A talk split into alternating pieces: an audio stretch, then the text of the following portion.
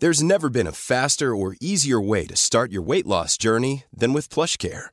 PlushCare accepts most insurance plans and gives you online access to board-certified physicians who can prescribe FDA-approved weight loss medications like Wigovi and Zepbound for those who qualify. Take charge of your health and speak with a board-certified physician about a weight loss plan that's right for you. Get started today at plushcare.com slash weight loss. That's plushcare.com slash weight loss. plushcare.com slash weight loss. Heraldo Radio, con la H que sí suena y ahora también se escucha.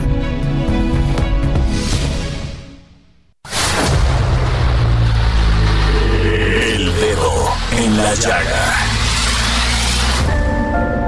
Había una vez un mundo en el que nadie creía. País de historias inexplicables. Una nación con personajes asombrosos. Santo Tomás tenía razón. Hay que ver para creer.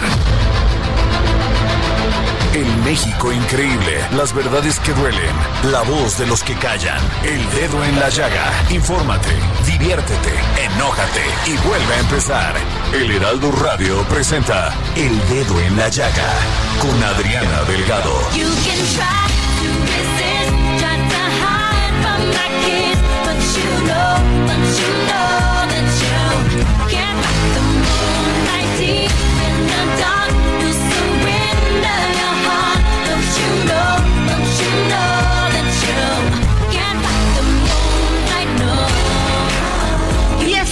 Iniciamos este dedo en la llaga de este miércoles 29 de noviembre del 2023 y estamos escuchando Can't Find the Moonlight con Liam Rimes.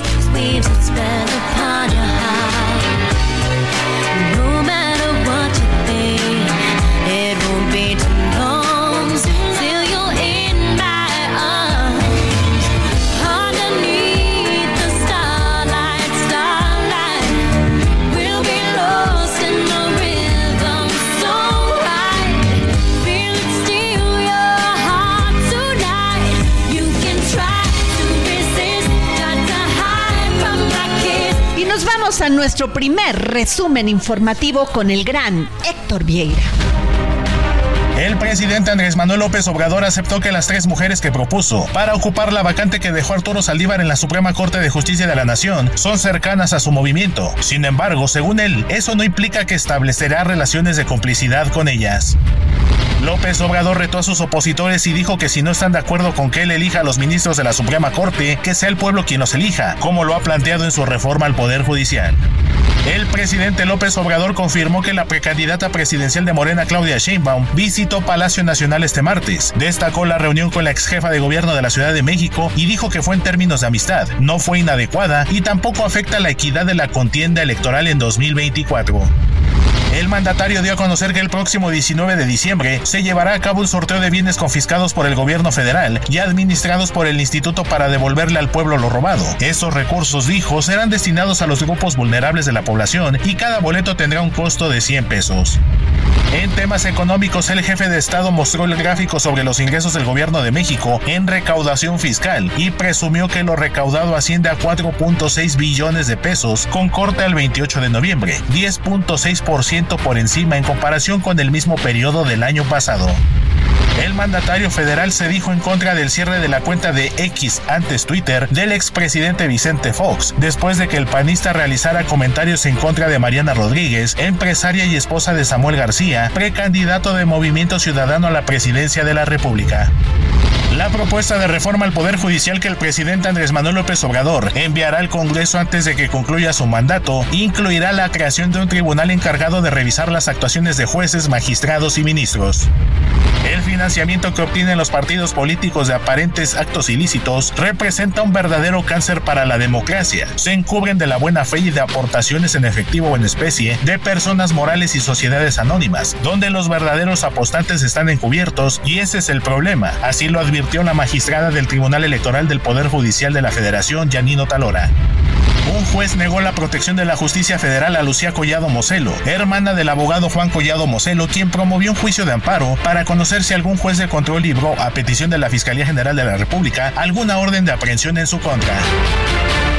Y tengo en la línea a la precandidata presidencial del Frente Amplio por México, Xochil Gálvez, quien se encuentra en este momento en Tamaulipas. Xochil, faltan seis meses para esta gran elección. Muchos te piden que seas más dura, más combativa, y sin embargo, pues estás llevando tu campaña como debe de ser, poco a poco, pero avanzando. Pues mira, arranqué en Coyuca de Benítez, volé a Ciudad Juárez, de ahí me fui a Chihuahua a Delicias, a Cuauhtémoc, regresé a la Ciudad de México a hacer trabajo de oficina, a dar entrevistas y de ahí salí corriendo pues hacia Silao, luego estuve en Guanajuato, luego en León y luego en San Francisco del Rincón, me fui para Lagos de Moreno, San Juan de los Lagos, Tepatitlán, eh, Guadalajara, Ciudad de México nuevamente. Y hoy estoy aquí en Reynosa, estaré saliendo por la noche hacia Tijuana, Mexicali, regresaré a Monterrey. Y bueno, estoy a todo lo que da, tengo que hacer lo correcto, que es que la gente me conozca, eh, sé que hay quien quisiera pues ver millones de espectaculares, pero no tengo los millones de la señora de enfrente, no los tengo. No tengo gobernadores a mi servicio haciéndome eventos masivos usando el dinero público. Yo creo que a la gente le va a llegar el mensaje, la gente sabe que soy una persona que respeta la ley y pues el día 20 empezó y ahora sí, a todo lo que da. Y bueno, primero quiero decirte que de acuerdo a un estudio que tengo de los spots que más engagement o, o, contacto con la gente han generado es el mío. Justo este spot donde cuento de dónde vengo, eh, dónde estudié, dónde vendí gelatinas, este, dónde empecé mi primera empresa, dónde he servido Claro. a los mexicanos. Y ahorita de lo que se trata es que la gente me conozca, que sepa quién soy y por qué pueden confiar en mí. Xochitl, tú has dicho vencer la apatía. ¿Es posible vencer la apatía sin recursos, sin dinero, sin a veces sin partidos? Porque a veces los partidos están muy desprestigiados y los que queremos ver los ciudadanos son a personajes que emerjan y tengan un discurso poderoso con propuestas. Pues mira, yo creo que se está venciendo la apatía, se está creando una red de jóvenes impresionante. Mi hijo es un chavo echado para adelante, convencido de que tenemos que cambiar las cosas. Justo por mi hijo y por mi hija Diana, estoy aquí porque ya me cansé de tener miedo, ya me cansé de vivir en angustia cuando salen a, divertirse, como lo hace cualquier joven normal y común. Y bueno, que si les pone una droga en la bebida, que si se suben un taxi que no es el adecuado y los secuestra y los lleva y les baja las tarjetas. Si las mujeres desaparecen 10, 6 mujeres todos los días y tú tienes una hija joven, o sea, eso que viven las mamás lo vivo yo, porque yo soy una mamá común y corriente como todas, y eso es lo que me trajo aquí, lo que me trajo a tomar la decisión que no va a haber tema más prioritario para mí que la seguridad de las personas, que la salud de las personas, que el campo. El abandono del campo es inadmisible. Vamos a tener una carestía de alimentos el año que entra por esta brutal sequía y no ha habido apoyo. Entonces, sí creo el tema del agua. Aquí estoy en Reynosa, pues el pleito con Nuevo León, porque Nuevo León no les dio agua para sembrar, pero tampoco trata sus aguas negras para mandarles agua tratada. Entonces, creo que hay que meter orden y el país necesita una ingeniera para meter orden. Xochitl, todo el mundo espera de ti un discurso más fuerte, tipo Milei en Argentina. ¿Tú qué piensas de eso? A ver, no es, no es momento de campaña política. Ajá. Creo que es muy importante que lo entiendan. Ahorita el INE me sanciona si yo me empiezo a hacer propuestas, no te permite atacar a tu contrincante, yo por eso tengo que decir que la señora de enfrente, este, no, no puedo prácticamente pronunciar el nombre de la candidata de enfrente, porque hoy lo que yo estoy buscando es ser la candidata del PAN, PRI, PRD en esta aspiración hacia la presidencia de la República. Ese es el proceso en el que estoy. Nada más que la gente está tan adelantado que ya quisiera ver la campaña. Esa va a empezar el 2 de marzo.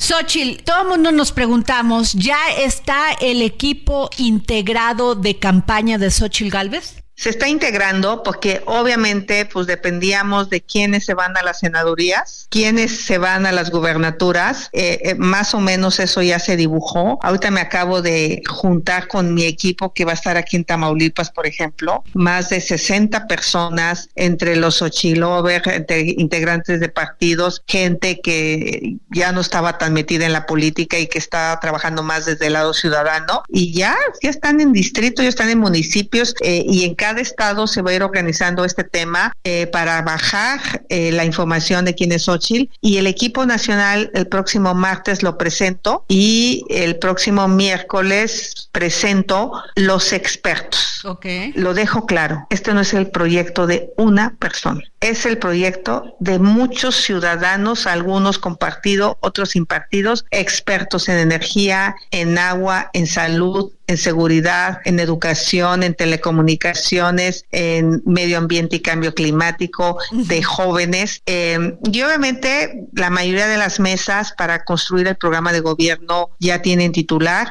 pero yo te puedo decir que van a ser más de 150 personas las que van a encabezar este proyecto de nación eh, que me acompañen. Lo dejo claro. Adiós al hiperpresidencialismo. Adiós a una sola mujer que obedezca y que tome las decisiones de quien la manda. Aquí yo voy a conducir un equipo que vamos a construir un país distinto, basado en el conocimiento, basado en soluciones técnicas y no en ocurrencias. Xochitl, te quiero hacer esta pregunta. ¿Tú has participado directamente en toda esta selección de candidatos a las senadurías, diputaciones federales, en muchos casos presidencias municipales y diputaciones locales? Porque finalmente te vas a encontrar en cada estado con esos personajes. A ver, es imposible que yo esté en las negociaciones eh, de tiempo completo, pero sí estoy eh, conduciendo buena parte del proceso a distancia y sí he hablado con los eh, dirigentes nacionales para que prioricemos poner gente competitiva, que prioricemos poner gente con prestigio, gente que nos sume. eh, y en eso, en eso estamos. Va a haber sorpresas de personajes muy acreditados en estados importantes del país al Senado de la República. Y yo creo que de eso se trata. O sea, de que los partidos manden a los más competitivos y no a sus cuates. Pero obviamente yo no estuve en la encerrona, pues yo estaba arrancando campaña Claro. en Ciudad Juárez y estaban los dirigentes de los partidos cerrando la negociación. O me pongo a hacer campaña o me meto a la grilla. Exacto. Pero sí, si ponen un personaje, este, pues ahora sí que no tenga el prestigio, pues sí levanto la voz. Xochitl, Y sí vas- estoy pendiente del proceso. te vas a enfrentar a una competencia dura y donde hay muchos programas sociales. ¿Tú qué le dices a este sector de la población que recibe esos programas sociales y que muchas veces pues se sienten amenazados a perderlos? Lo que le diría es que se merecen más, que no se conformen con tan poco. Se merecen la pensión de adultos mayores, pero también se merecen tener medicinas. Se merecen que tengan aparatos auditivos los adultos mayores, prótesis dentales, cirugías de cataratas, aparatos ortopédicos, cirugías cuando tengan la necesidad de alguna fractura, algún problema de salud. Hoy los adultos mayores están abandonados en materia de salud. Solo reciben sus 3.200 pesos y de ahí compran sus medicinas. Y de ahí van a- a- al doctor. Y de ahí muchas veces apoyan a los hijos cuando les falta dinero. Entonces yo le diría al joven que recibe la beca, mereces más, mereces aprender inglés, mereces tener una habilidad digital, mereces tener acceso a Internet, mereces o sea, de verdad, con el solo dinero que reciben no va a ser suficiente. Entonces, eso se queda. Mi, mi, mi propuesta es muy sencilla. Como buena ingeniera, A ver. lo que funciona se queda, lo que se puede mejorar se mejora y estoy convencida que los programas sociales se pueden mejorar complementar el ingreso económico con varios servicios. Por ejemplo, los niños. Está bien la beca, pero los niños merecen vacunas. Claro. Hoy no tienen vacunas. Los niños merecen tener una estancia infantil de calidad con un costo realmente accesible. Los niños merecen tener su escuela de tiempo completo. Los niños merecen aprender matemáticas. Entonces, lo que yo te diría, lo que está bien se queda, lo que se puede mejorar se mejora y lo que está mal se cambia. Y la seguridad está mal y esa se va a cambiar. Las mujeres queremos seguridad, Xochitl, no queremos que nos maten todos los días y también queremos salud pública. ¿Qué les dices a todas aquellas mujeres que te están escuchando en este momento?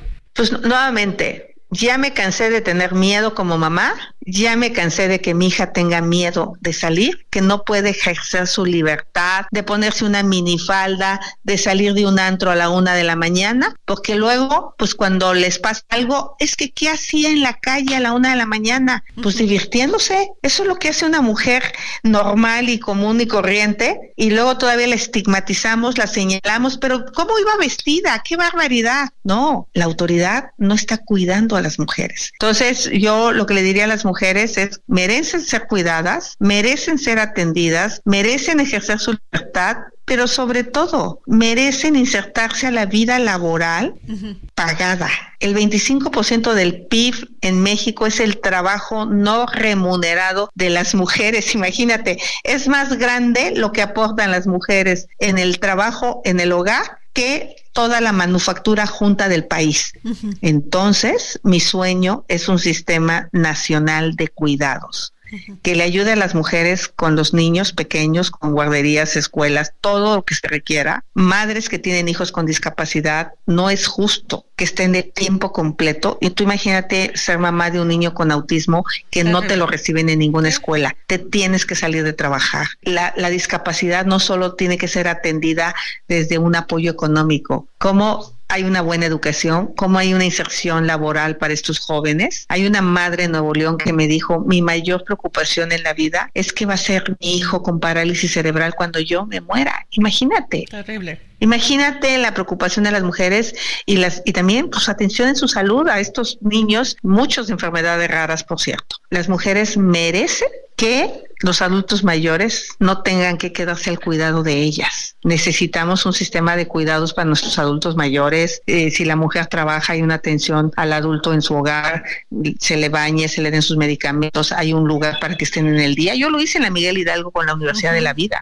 Ahí iban los adultos mayores durante el día a, a estudiar, a hacer música, a hacer danza, tenían atención médica, tenían comida eh, y las mujeres pasaban en la tarde por sus padres y ya eh, estaban cuidados, ¿no? Ese, ese sistema nacional de cuidados es clave para que las mujeres se puedan insertar en el mercado laboral sin tener toda la carga doméstica sobre sus hombros, aparte de su seguridad y aparte de oportunidades al crédito, a la educación, a la certificación laboral, a tener horarios flexibles, a que el hombre participe más en el cuidado de los hijos cuando hay un embarazo, ¿no? Que haya licencias de paternidad también para ellos. Eh, en fin, ahí eh, Claudia, eh, la, la premio Nobel de, de Economía, Goldin, Claudia Goldin, eh, nos dice claramente qué hay que hacer con las mujeres para, para su plena inserción en el mercado laboral y es eso, sistemas de cuidados, crédito, certificación, horarios flexibles. Mujeres que no tienen ni siquiera acceso a una mastografía, Xochitl.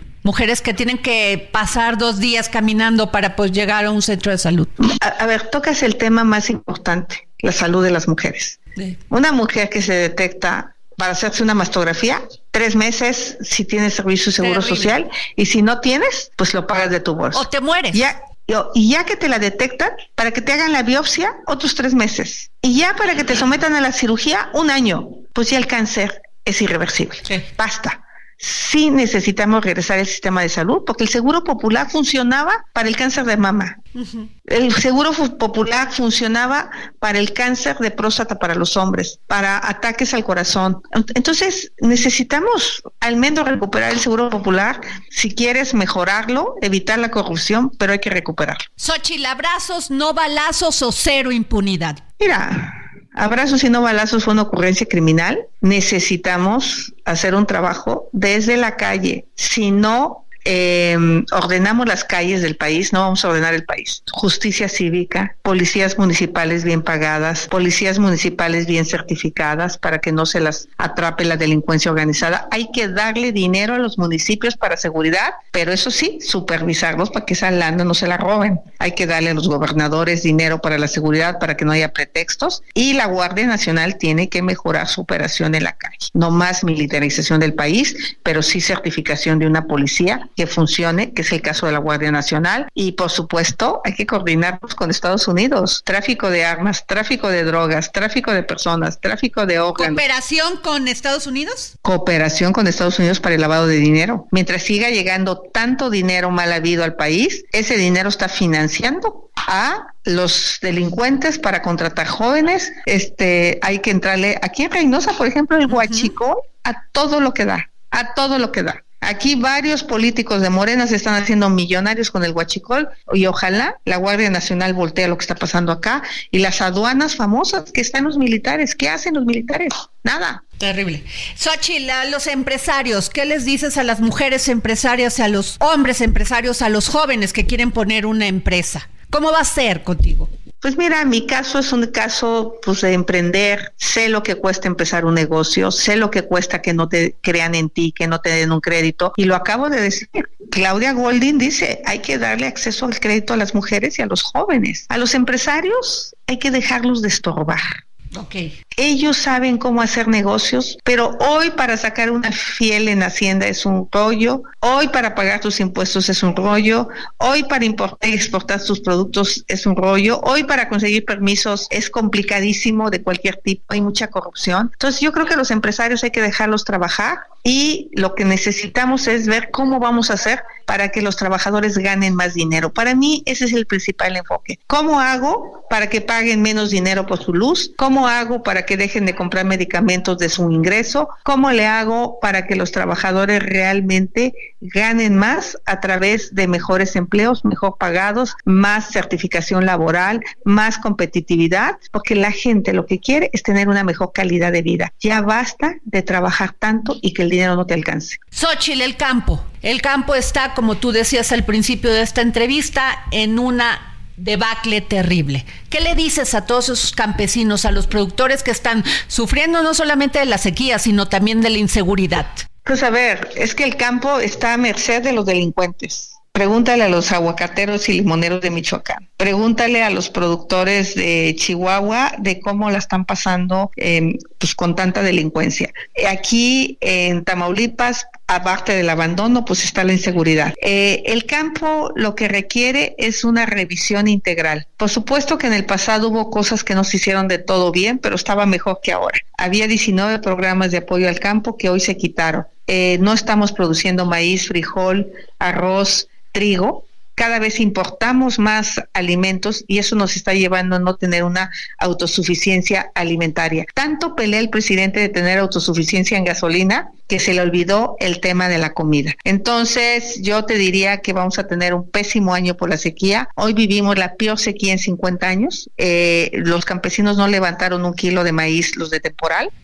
Los de riego, por ejemplo, en Tamaulipas, Nuevo León no les entregó el agua que les tocaba. En lugar de que Nuevo León se ponga a tratar el agua, este, desafortunadamente, pues su gobernador ya se fue, pero se pudo haber hecho mucho con el tema del agua hacia Tamaulipas con agua tratada. Entonces, hay que ver el campo, sentarnos con los agricultores, con los productores, con los ganaderos, con los pescadores, porque no hay un sector en el campo que esté bien. Xochitl dice, las mujeres debemos de dejar de tener miedo. Te enfrentas a algo duro, te enfrentas a descalificaciones, te enfrentas a una campaña que está el todo por el todo.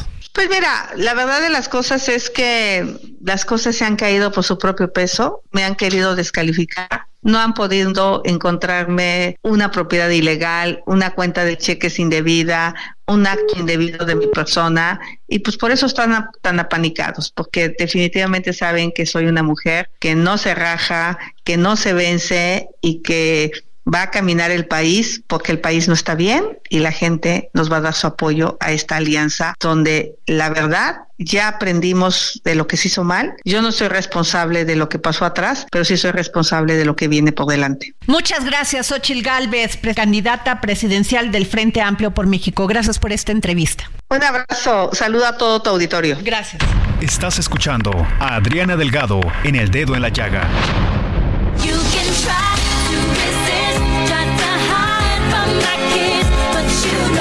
but you know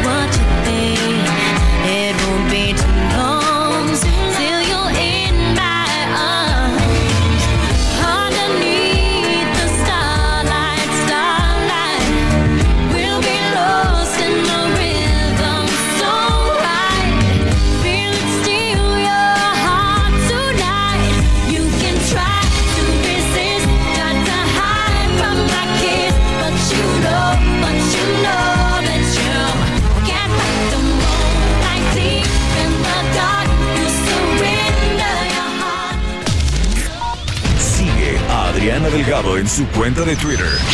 Arroba Adri Delgado Ruiz. Además, te invitamos a enviar tus opiniones y comentarios en texto o por mensaje de audio a través de WhatsApp al 55 2544 3334. Y si quieres escuchar El Dedo en la Llaga de El Heraldo Radio, en cualquier momento y donde quiera que te encuentres, descarga el podcast disponible en Spotify y iTunes. A Adriana Delgado en su cuenta de Twitter. Arroba Adri Delgado Ruiz. Además, te invitamos a enviar tus opiniones y comentarios en texto o por mensaje de audio. Many of us have those stubborn pounds that seem impossible to lose, no matter how good we eat or how hard we work out. My solution is PlushCare. PlushCare is a leading telehealth provider with doctors who are there for you day and night to partner with you in your weight loss journey. They can prescribe FDA-approved weight loss medications like Wagovi and Zepbound for those who qualify. Plus, they accept most insurance plans. To get started, visit plushcare.com slash weight loss. That's plushcare.com slash weight loss. A través de WhatsApp al 55 2544 3334. Y si quieres escuchar El Dedo en la Llaga de El Heraldo Radio, en cualquier momento y donde quiera que te encuentres, descarga el podcast disponible en Spotify y iTunes. Heraldo Radio, con la H que sí suena y ahora también se escucha.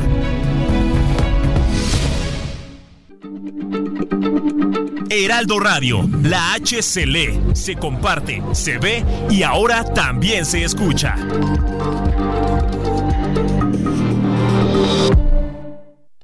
Sigue a Adriana Delgado en su cuenta de Twitter en arroba Adri Delgado Ruiz.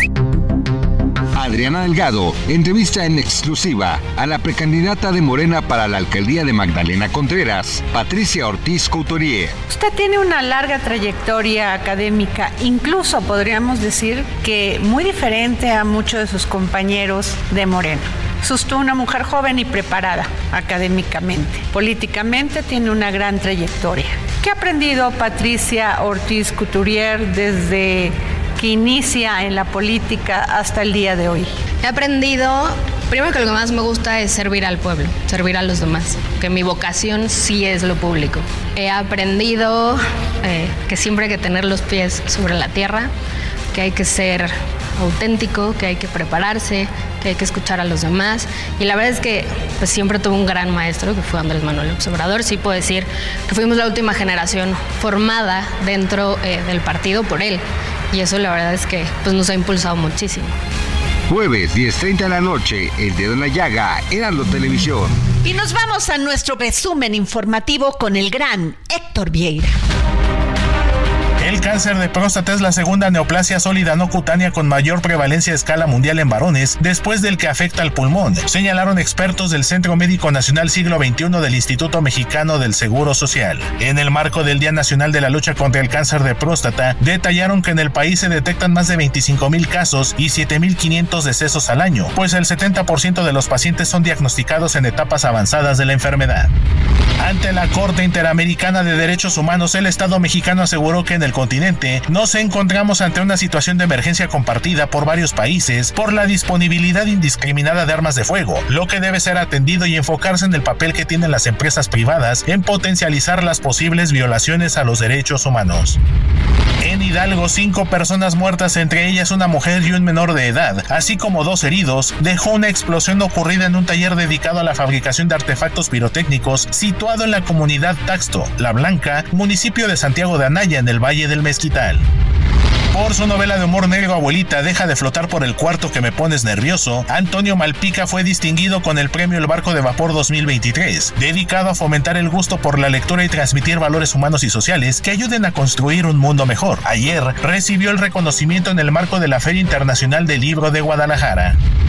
La séptima actualización de la edición 23 del Diccionario de la Lengua Española incorpora por primera vez el caudal de sinónimos y antónimos que hay en nuestro idioma, lo que significa que al documento de consulta se suman modificaciones en más de 42.000 artículos. Como es habitual, se hicieron más de 4.000 cambios en tradiciones de entradas y de acepciones, además de las enmiendas a las ya existentes.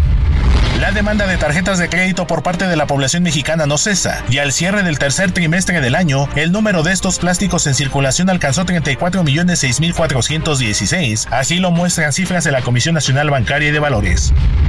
El peso inició la sesión de este miércoles con una depreciación del 0.38%, equivalente a 6.5 centavos, cotizándose alrededor de 17 pesos con 21 centavos por dólar, con el tipo de cambio tocando un mínimo de 17 pesos con 11 centavos y un máximo de 17 pesos con 22 centavos por unidad. No dejen de leer la columna de Adrien Delgado Ruiz El Dedo en la Llaga en el Heraldo de México, que esta semana se titula ¿En qué falla realmente la seguridad? En donde plantea que la discusión sobre el derecho constitucional a la presunción de inocencia y cómo es coartado con mecanismos como la prisión preventiva oficiosa es uno de los epicentros del enfrentamiento entre los poderes ejecutivo y judicial. Pues ya estamos de regreso aquí en el dedo en la llaga y déjeme comentarle que las obras del tren Maya, del aeropuerto Felipe Ángeles, la refinería de Tres Bocas y el corredor interoceánico del Istmo de Tehuantepec produjeron un sustantivo crecimiento económico en el sector y otras industrias relacionadas con el cemento. Así lo señaló Víctor Manuel Velázquez, presidente del Consejo de Administración de la Cooperativa La Cruz Azul. Y es que déjame le cuento también que la industria cementera en lo particular se ha convertido en un pilar fundamental para las obras insignias del presidente Andrés Manuel López López lo que tiene un efecto real en el desarrollo del país, pues este sector de la construcción es uno de los detonadores que nos dice si la economía está activada o no. ¿Ustedes qué tal? ¿Qué tal ven esta situación? Le doy la bienvenida. Allá está con nosotros en esta mesa de Mente, de Mente Mujer aquí en el Dedo en la Llaga. Está con nosotros Ailet Menduet. Ella es colaboradora del suplemento Mente Mujer. Ailet, buenas tardes.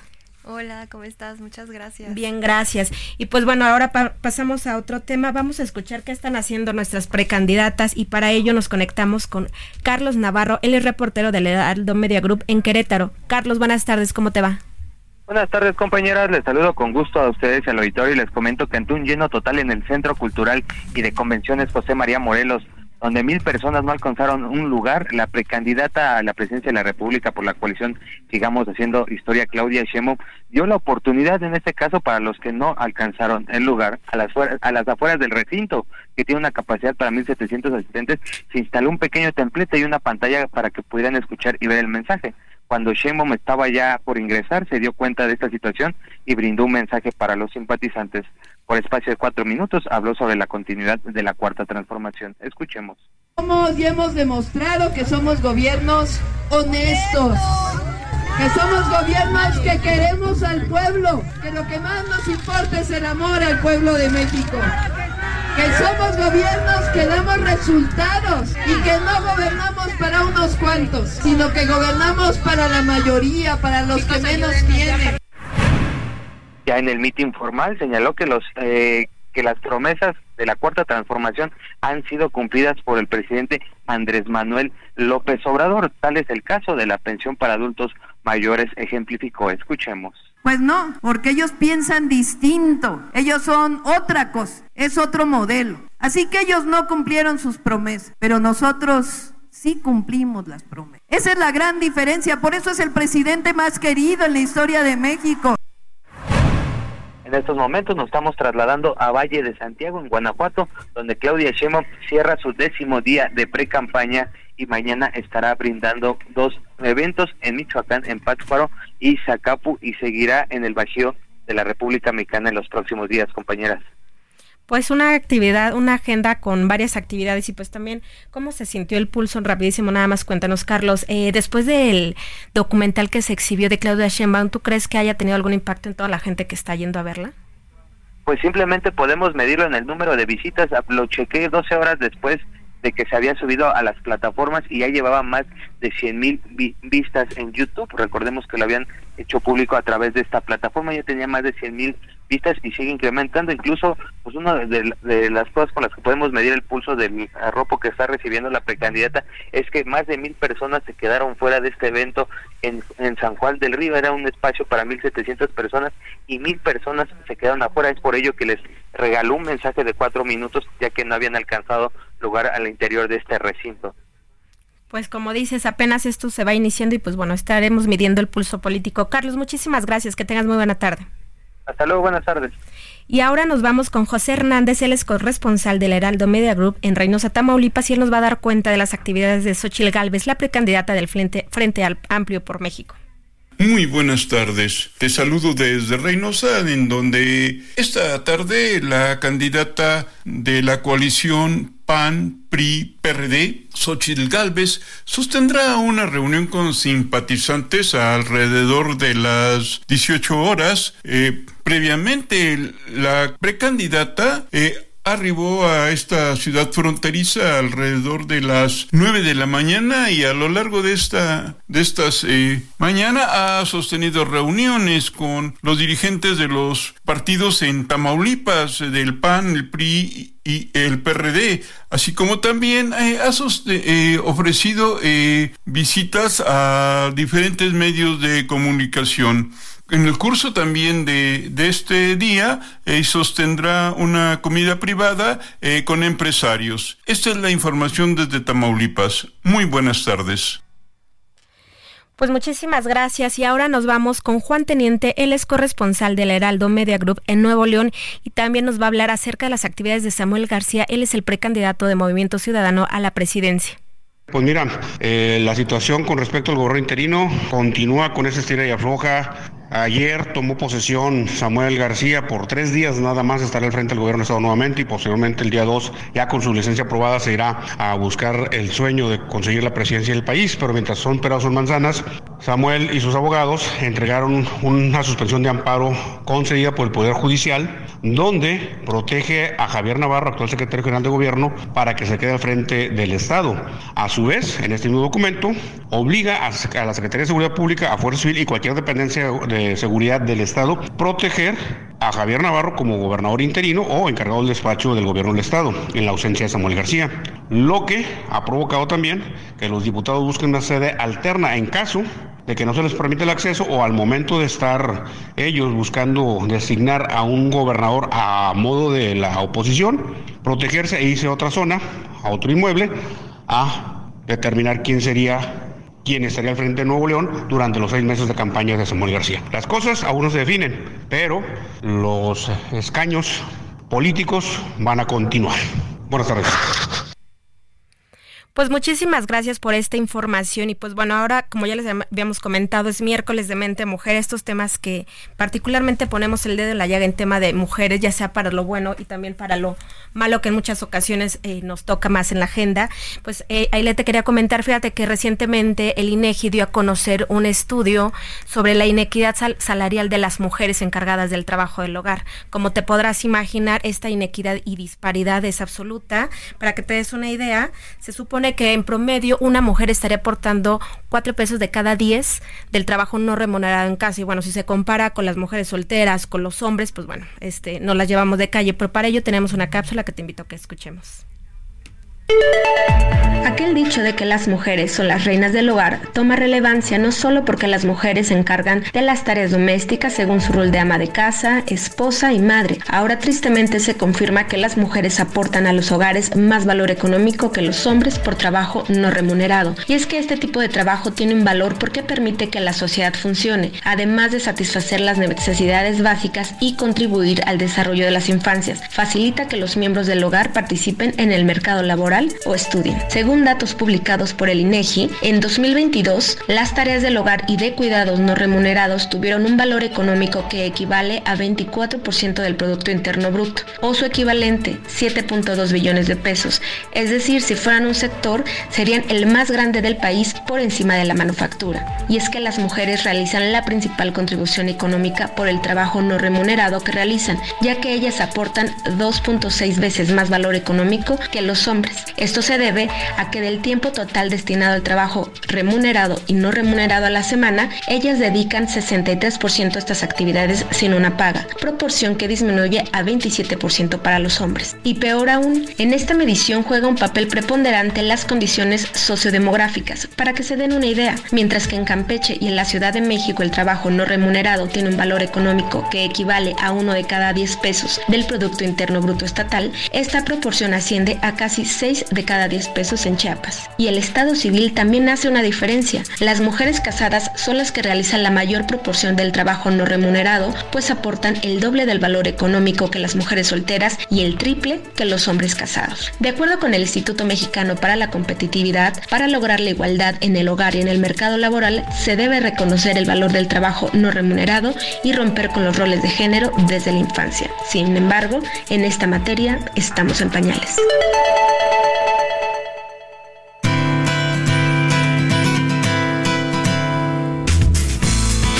Mente Mujer, la voz que inspira.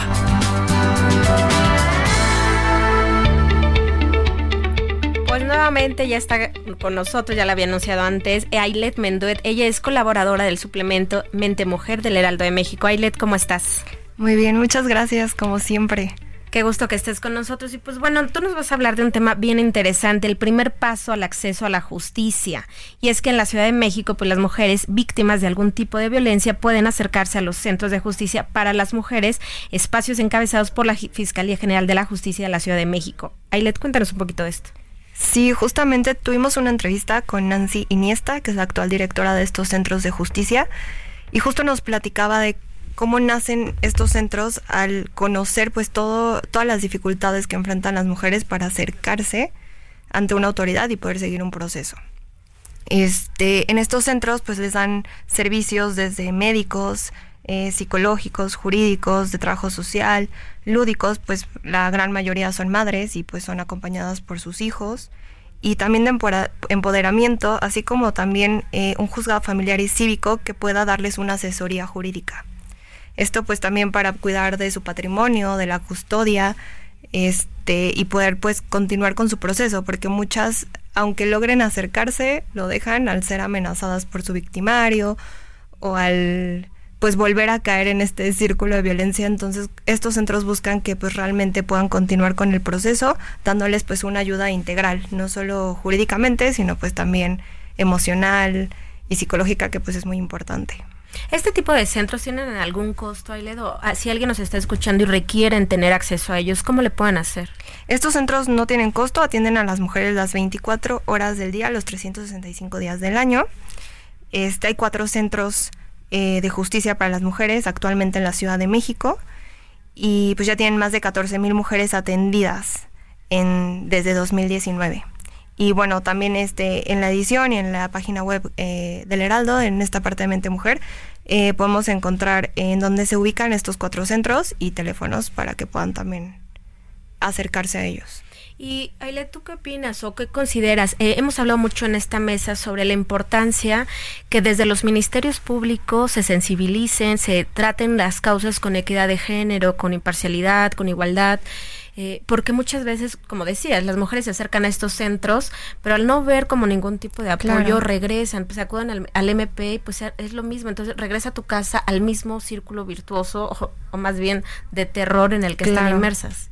No, totalmente. Creo que es importante que justo, por ejemplo, estos centros, y al ser dirigido, por ejemplo, por una mujer, creo que también le da pues un, un valor extra porque entiende mucho mejor pues por lo que pueden estar pasando.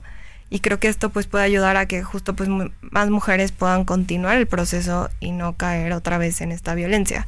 También, por ejemplo, en estos centros eh, nos contaban que se pueden quedar incluso hasta 72 horas en los que las canalizan a algún otro refugio para todas eh, aquellas mujeres que no puedan regresar a su casa porque puede representar un riesgo o, o que no tengan a dónde ir, ¿no? Que no tengan a nadie con quien con quién estar y pues más si tienen niños y todo, entonces creo que es muy importante esta labor que están haciendo porque pues justo les están dando esta protección que también muchas veces esa puede ser como pues como un factor para que no, no lo hagan para que no busquen esta ayuda del saber pues de que pues a dónde me voy, ¿no? A dónde Claro. voy con mis hijos.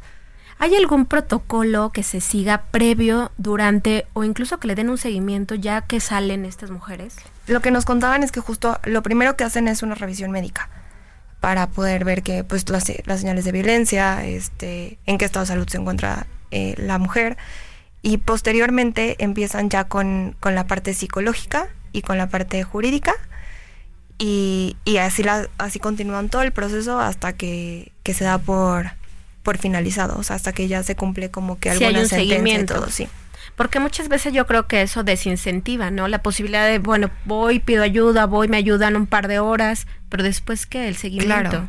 Sí, no, aquí están acompañadas eh, durante todo el proceso, que creo que eso también es muy valioso porque justo pues ayuda a que realmente lo puedan lograr y no justo pues ya como unas horas y ya eh, pues resuélvelo tú, ¿no? O sea, como que realmente les da como que este este acompañamiento durante todo el proceso y también la asesoría, ¿no? Porque muchas veces pues no conocemos, ¿no? Exactamente leyes, eh, qué se puede hacer, eh, términos justo por ejemplo de la custodia, del patrimonio que tengan en conjunto.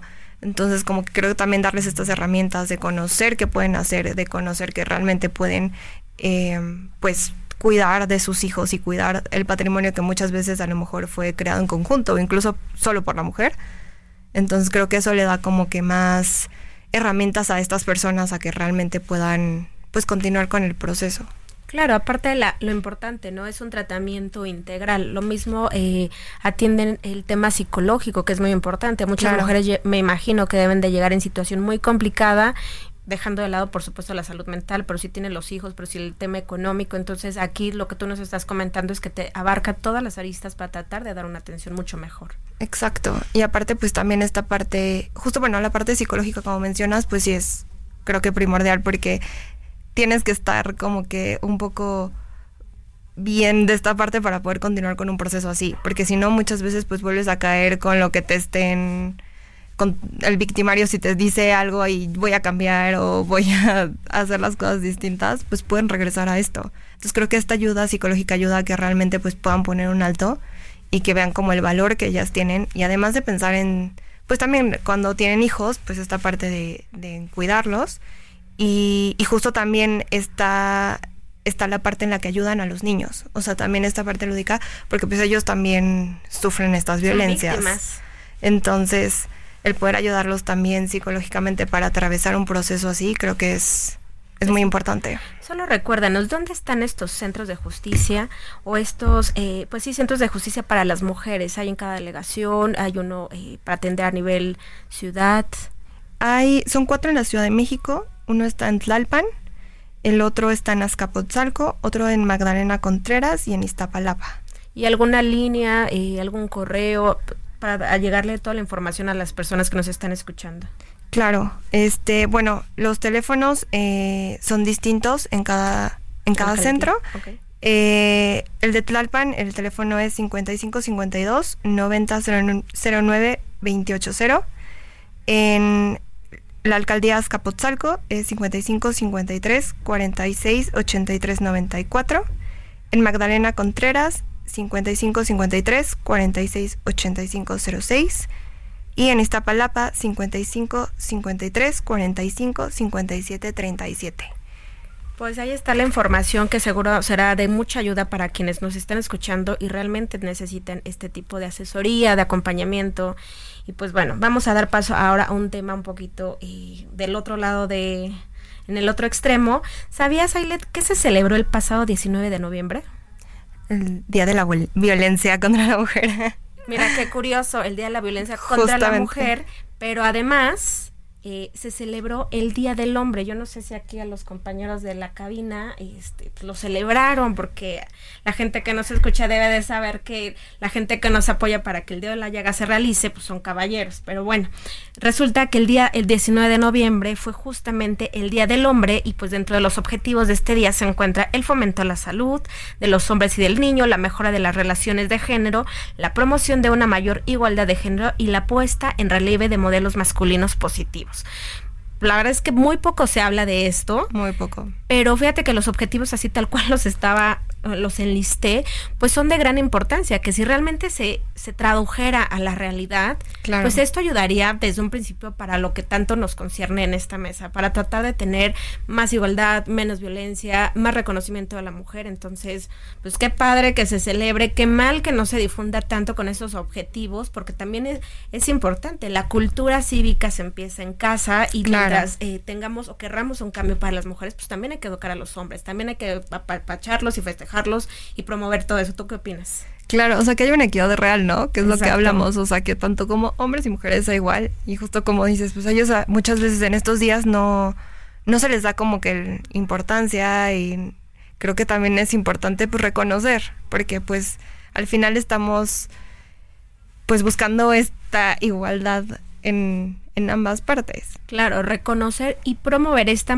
masculinidad positiva. Claro. Que, porque también ya es, eh, pues está como estigmatizado eh, todos los hombres son misóginos, todos los hombres son machistas, pues todavía es un tema muy arraigado en nuestra sociedad particularmente, pero hay un cambio, hay un cambio de, ideología, hay un cambio que se está trabajando día con día y pues bueno, también reconocerlo y festejarlo y reconocer a, nuestros compañeros de la cabina.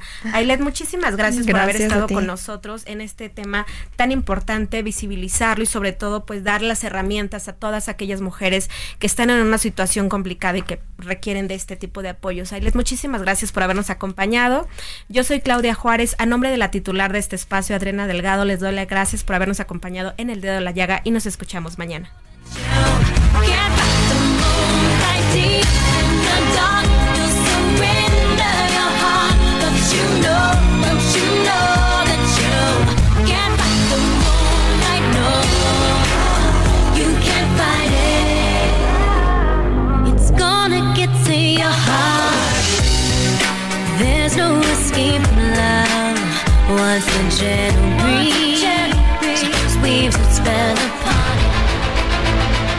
El Heraldo Radio presentó El Dedo en la Llaga con Adriana Delgado.